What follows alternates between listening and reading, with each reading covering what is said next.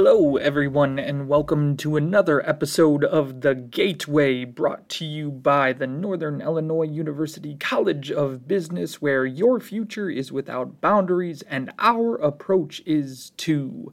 I am joined, as always, with my incredible co host, Dr. Biagio Palese. Hello, Biagio. Ciao tutti. Welcome. Welcome to another great episode. For this episode, getting up with higher ed. The Gateway is ecstatic to have a friend of the podcast, Kirk, here to discuss his incredible career in higher education. Kirk brings over 20 years of recruitment, sales, and operations experience to his role as Director of Solutions Architecture at Collegis Education, a company enabling Envision in higher ed as thought leaders and tactical pros.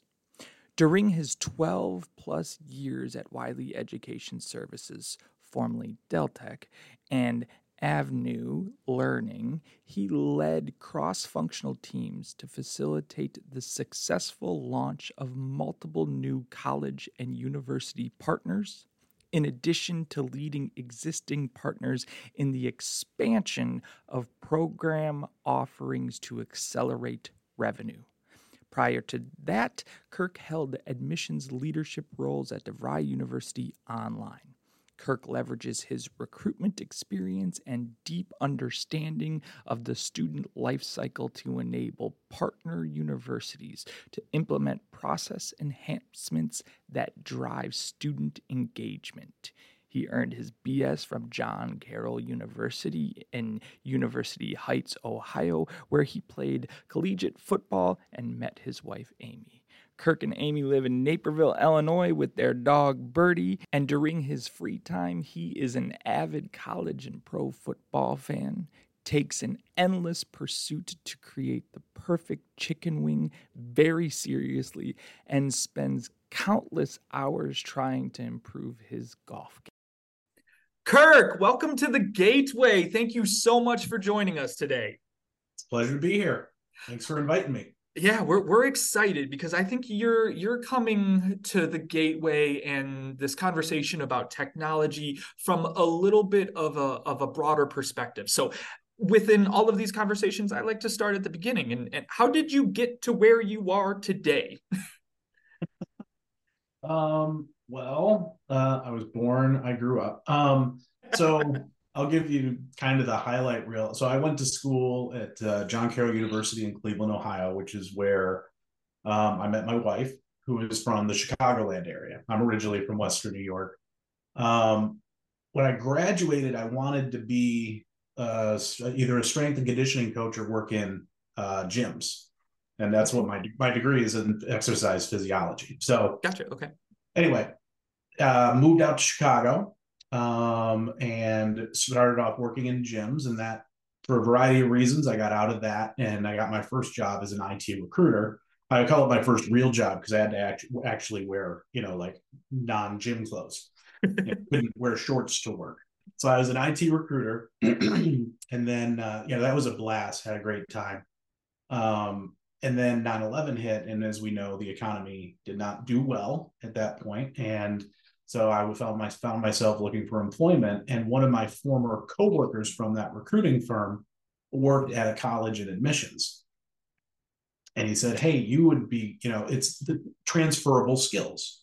And, you know, so I kind of interviewed there and got the job. And you know, honestly, in my mind, I was looking at it as I'm just going to ride this out until the economy turns around.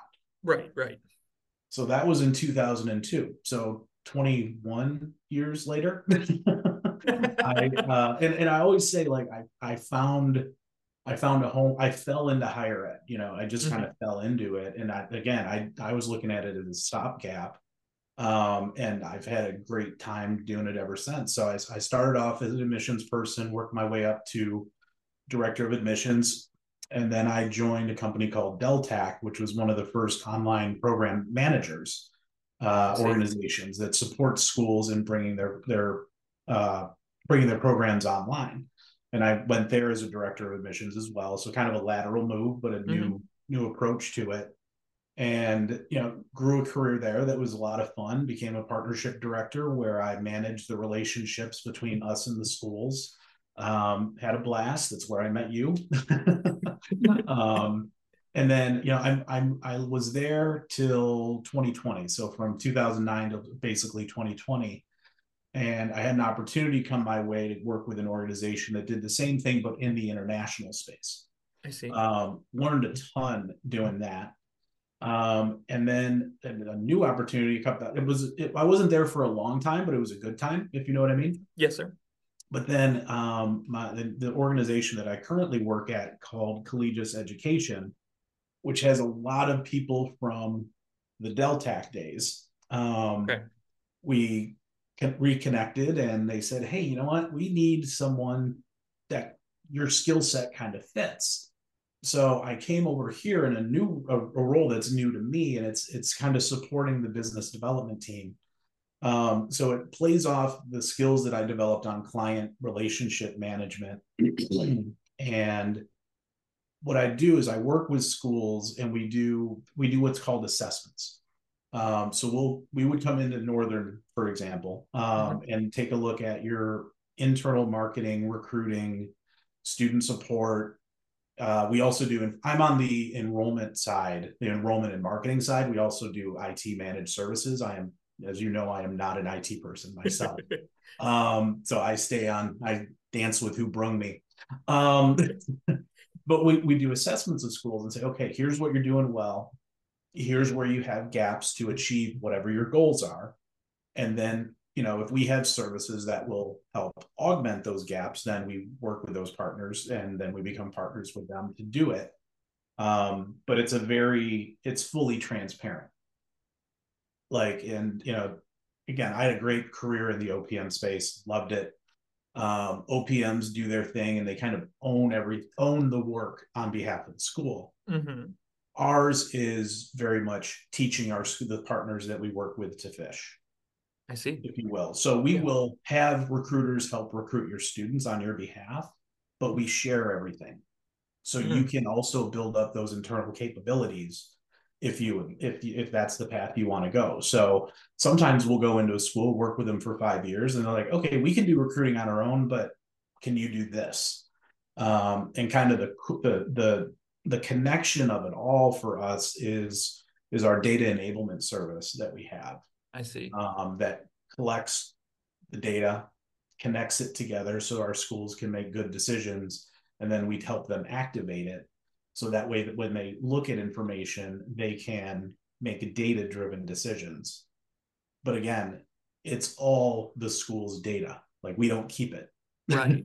Is that then setting yourself up like are you gonna make yourselves go extinct if you do a good job at some point you know every one of your partners is like we got this thing so much or it, it seems a little counterintuitive within that it, it it it may seem that way but i don't i, I honestly don't think we'll ever go extinct um candidly. Right. Um, there's some been some regulatory changes coming that are in the works on the revenue share model that OPMs use. That's you know nothing is final, but there's some regulatory mm-hmm. stuff there.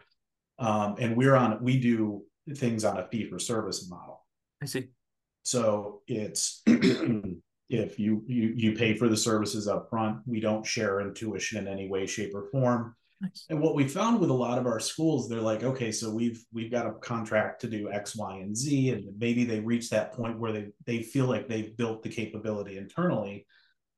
They redirect that investment to one of our other services where I they see that they can use help. So that happens a lot of times.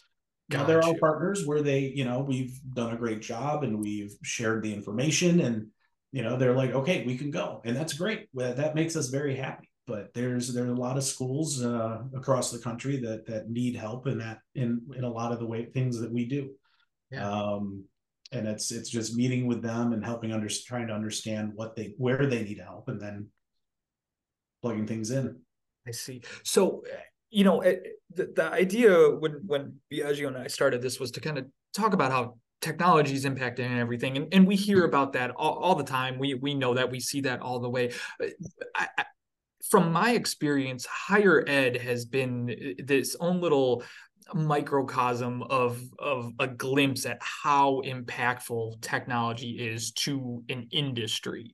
Um, just just from your experience, I'm assuming when you started in admissions, you were you were doing the the pounding the pavement, going, you know, going to college fairs face to face, doing all of that stuff. Now you're still in enrollment, you're still in admissions at, at some point, but I, I mean, it's got to be completely different. Is that is that accurate, or is it is it still some of those things are still the same? I, I well, guess so so my my admissions role was with an online college at the time. So I see. Okay, so even back then it was still technology driven it was it was still technology driven. And so if i think about going this is putting on the way back machine making me feel old russ.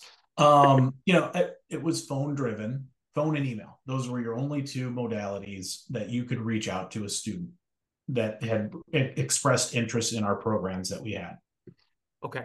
Um you know we had a crm got it. It's very slow and clunky I, mean, I, now we work in Salesforce, and like if I, I've never thought of it this way, as like it, if I as I think back, it's like I would hit a button and it would take literally 30 seconds to generate a list of students to call. Now we do it and it pops up in a second. Right. Because things are just so much faster.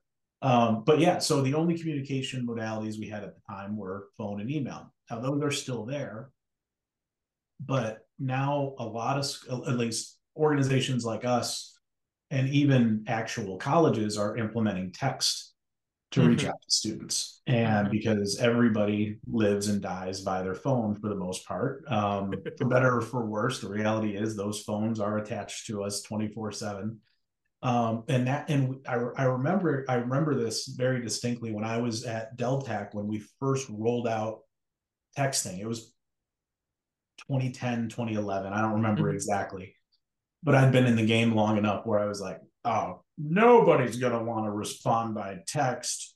I don't think we should spend the money. I was wrong. I was very wrong. What we found was students absolutely love to interact by text for quick questions, et cetera, mm. et cetera. So texting has become like almost, in my mind, mandatory for admissions outreach to be able to do that. And now you've got things that, you know, the, the, the AI chatbots that you can plug in on your website. So, you know, when, well, another story, we, we rolled out chat technology.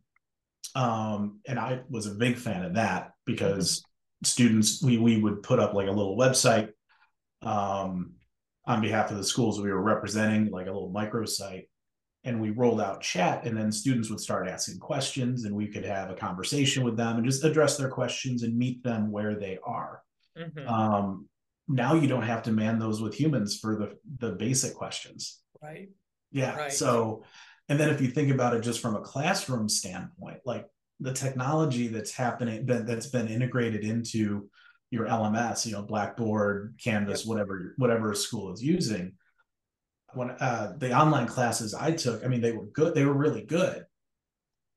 But now I go in and I look at classes for the partners that we have, and there's just so much more interaction. It's so much more robust. It's it's it's gr- like the student experience is exponentially better than it was 20 years ago. Yeah. Is that so within higher ed and when a student decides to come and pursue education, when someone decides to work in it, there's always that underlying motivation of personal growth uh, I, I, for lack of a better term, like a non-for-profit type mentality. Like I, am doing good, whether I'm mm-hmm. I'm improving myself, I'm doing good for my family, whether I'm getting the degree or I'm working and I'm helping people do that stuff. There's there's always a little bit of that um, softer skill mentality, you know, something broader than just me. I, guess I could say working for a for-profit, you know, kind of, kind of mentality there. There's something broader.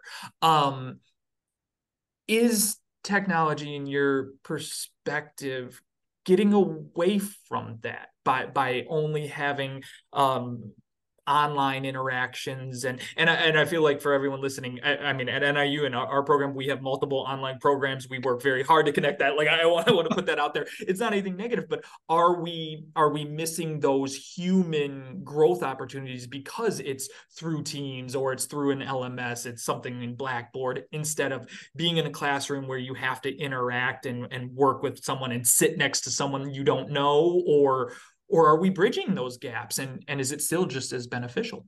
I think it's still absolutely still as beneficial because because of those evolutions of the learning experience. I see. Um and i mean i remember when i first started again going back in the wayback machine when i first started there was this stigma about online education. You can't teach you can't learn in an online environment. That's gone away over right. the it was slow to go away from traditional schools that to move to an online environment but people now understand that online education is not going away mm-hmm. there's a large population of students that want to do that especially at the graduate level or or that uh, adult degree completer student that you know yes. maybe they got their associate's degree but never finished the bachelor's now they're married kids they don't have the flexibility to go to a class three nights a week or you know traditional day school. You know so you you you have to meet the students where they are both in terms of the learning experience but also in terms of the the recruiting and enrollment experience. Mm-hmm. and and that's where you know these these new technologies have actually come in very handy because it makes it easier for the student to engage when and where they want to there's always still going to be a human element. Like I, somebody this may prove me wrong in 10 years is uh chat gpt takes over and becomes something um little skynet reference. Um, right right. but you know it's at some point I, I i don't ever see the human element coming out of it. Because you can answer things through text and email but you, there's still a connection that needs to be made with the human being and people still want that but they it's not like it was when i first started where you had to have an hour long conversation with a student to understand their goals and motivations. You can um, you can still have that engagement with a student and and help them through the the the the application process but then you still need to be there voice to voice when yeah. they need you. Does yeah. that make sense? It it does. It does.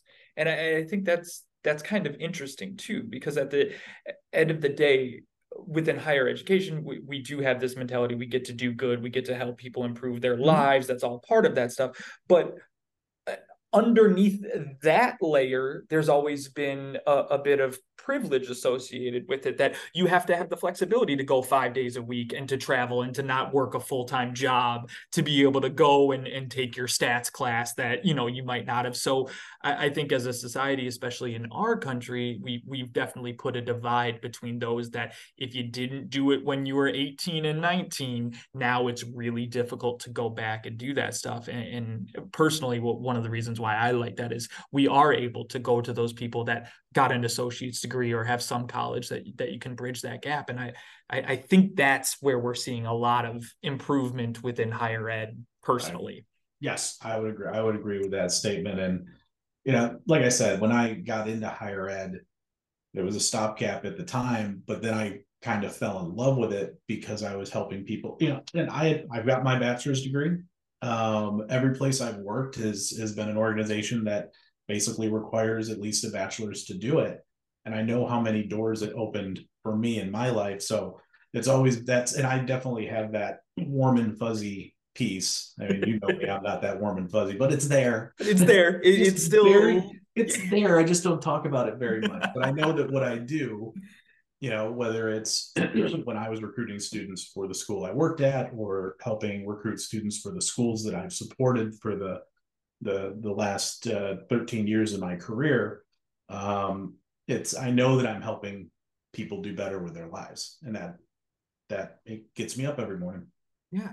So i, I wanted that's a perfect segue and kind of pivot to to another I think larger conversation happening specifically within our country because I mean higher education takes many different forms internationally but at least within the United States there are some broader conversations about the the value of higher education and, and pursuing that stuff there. Um, just from your perspective, are are you seeing that shift? Is is that something that um, we you could see maybe again just your opinion in 20 years that a bachelor's degree isn't something that is required and, and we we're shifting more to an experience based economy? Or is it going to be something that you know what that as much as maybe we would like to shift away from that it, it's still something that's going to be essential? I think it depends. I, and i, I think I, I would say the landing spot is probably going to be somewhere in the middle. That makes sense. I personally don't i don't see the bachelor's degree ever going away. Okay. Um, and I think that's good because I think it's very important. Um, you know, I went to a, a, Jesuit liberal arts school, and it gave I know I know it gave me a very well-rounded conversation uh, education, and I remember sitting through philosophy classes saying why, but I because I had to, but now I know, looking at things in hindsight, those classes taught me how to think very critically and look at things from different angles. You don't know it when you're sitting there as a 20 year old idiot. right, right. you know, I was thinking about, you know, oh, I got to play football on Saturday and you know, I got to go to practice today. And then what are we going to do after the game, whether we win or lose? but so I, I, I, I believe the bachelor's degree is going to be there, but I do think more of the experiential part, you know, you, you think about you know, the uh, if, for lack of a better term, the trades. You know, there, there right. there's there is a certain air. There are some people that frown upon those. I'm doing air quotes. I know nobody can see me. Um, those are those are high. Those can be high paying jobs, right. and you don't need a bachelor's degree for those. You need to learn the skills, and you need to build a career. So, the, the higher a bachelor's degree is not meant for everybody. Yeah, yeah. And I think at, at the postgraduate level, you know, as you as you think about once people have a bachelor's degree, I think there's also a lot of opportunity for schools to do more micro credentialing, you know, uh-huh. smaller uh, smaller pieces, stackables, that kind of thing, mm-hmm. to to be able to give people. You don't have to do a full four years. Uh, you know, you don't maybe you don't need a master's degree. Maybe you could just get a certificate in a specific skill set to help upskill your career to be better. Yeah, yeah, I, I, I, agree with that. I think that could help a lot of people, and and maybe the commitment and both financially, time, all of that stuff could be yeah. a, a, little bit um, more approachable for people. One um, Biagio is is sending me a, a, quick question within in this one, and I like it. Is, is there something that you're maybe looking forward to within AI within things like Chat GPT, or is it all just doom and gloom and fear of of what it what it's going to be? um, I don't think it's it's doom and gloom in my mind. I think it's just it's evolution, and we've all got to change. I mean, I'm no, I'm I'm I'm I've got a gray beard, and uh, but you know, I've never feared the technology itself. Um, I think we've got a lot to learn about it. Um, I remember reading like when Chat GPT launched last, what was like October, November of last year, and mm-hmm. everybody downloaded it, everybody started using it, and then we got into the spring, and usage and downloads went down. Yep. Um, you know, I fiddled around with Google's Bard thing, mm-hmm. uh, their Bard conversation tool. It's kind of cool. Um, but I like I like to do my own original writing when I'm working doing stuff for schools. I know it takes mm-hmm. longer, but that's how I go.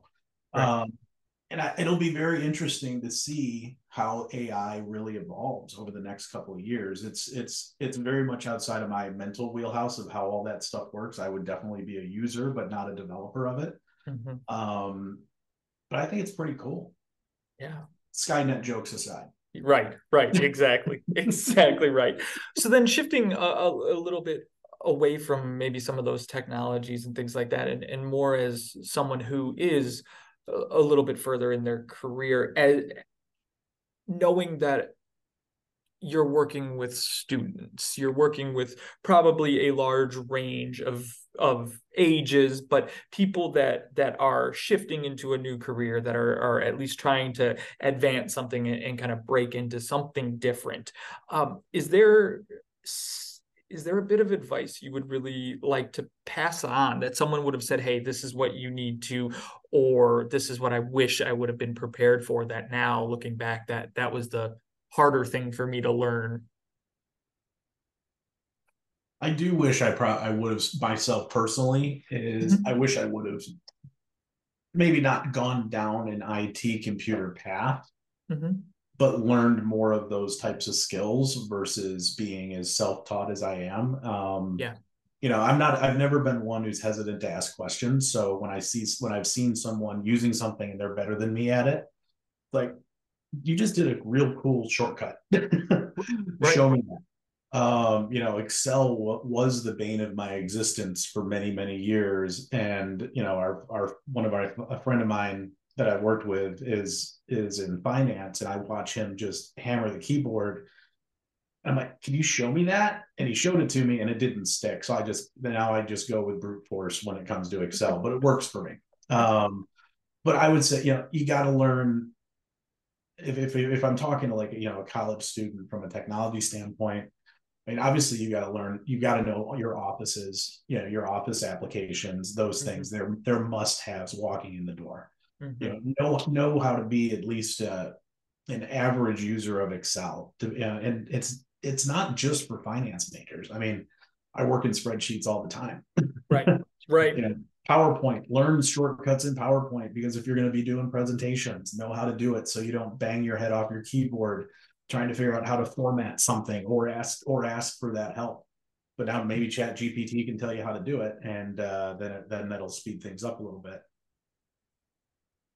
Along that same lines, is there a if you had to identify a specific skill you would like to see in someone that maybe you're hiring that you would be managing or even up to a, a, a colleague you know someone at your same level or even a, a boss? Is there one skill regardless of the level of where you're working with that that you've noticed is is an asset or something that you thrive under or that you really look for in someone It, I I do, and it's it's not a technology skill. Um, it's it is it's honestly it's a soft skill, and it's the ability to listen and hear.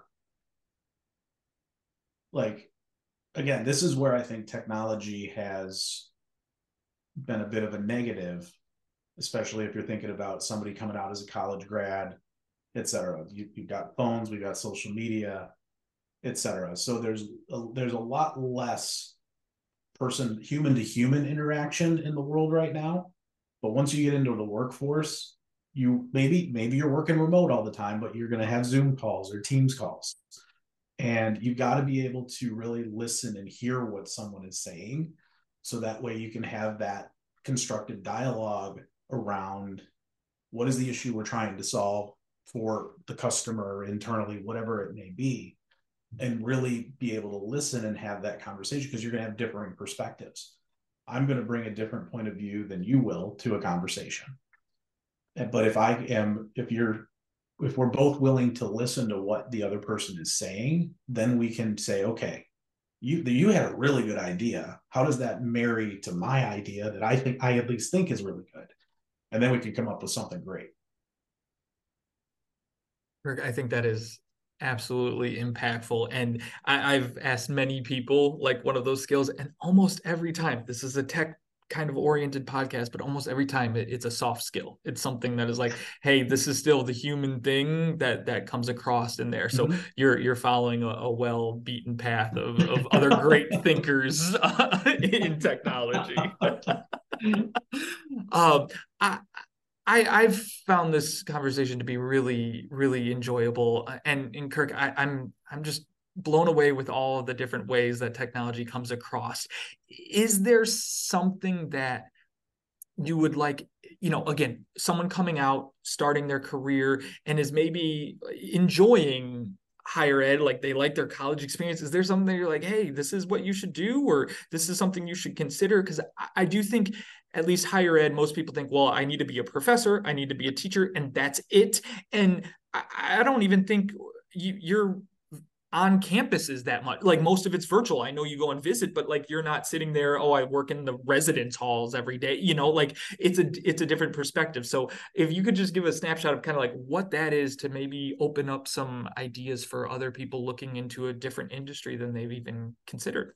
Yeah, absolutely. I, I mean, I think working in in higher ed is a ton of fun. I mean, you you you you get so many different perspectives and personalities, and you know, you work with so many different people. You know, they're higher higher. You, you hit the nail on the head. Higher ed is not just being a professor or a teacher. There's hundreds, thousands of organizations of businesses that support the universities that are out there. Mm-hmm. You know, you've got organizations like mine that bring certain types of services to fill gaps that the schools have. Um, there's software providers, the people that actually provide the tools. You know, what's are you guys colleague or banner? I forget. Banner, I think. Banner. Yeah, we're banner. So yeah. mm-hmm. you've got the student information system that everything yep. is built upon within these universities. Those organizations, the the organ, the the company banner needs people. right. You know, you've got Blackboard as your LMS. Blackboard needs people to do technology. They need people to do marketing, sales, accounting you know there's so many opportunities in ed tech and education services that didn't exist when i graduated um, way back when um, but have evolved as this as online learning has evolved.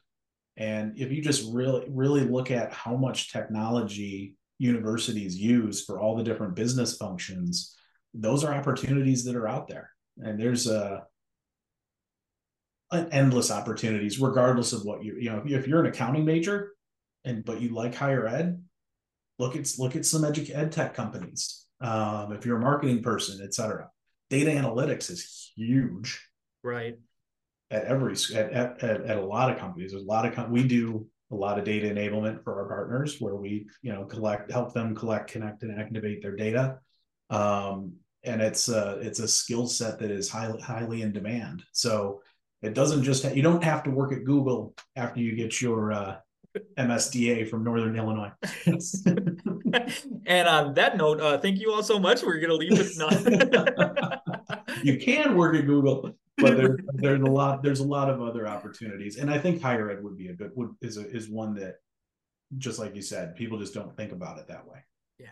Well, Kirk, truly, I, am very grateful for for your time and for you sharing your perspective on that one. I, I think um, someone might might start looking at, at, some of the different institutions and, and different organizations uh, like like your own as as some opportunities out there. So, if nothing else, I am very grateful for that, and hopefully, other people are are going to start exploring some of those. And when you uh, see some NIU grad resumes come across, uh, remember this conversation because they're good and they know what they're doing. So, Kirk, again, thank you so much for your time. I really enjoyed this.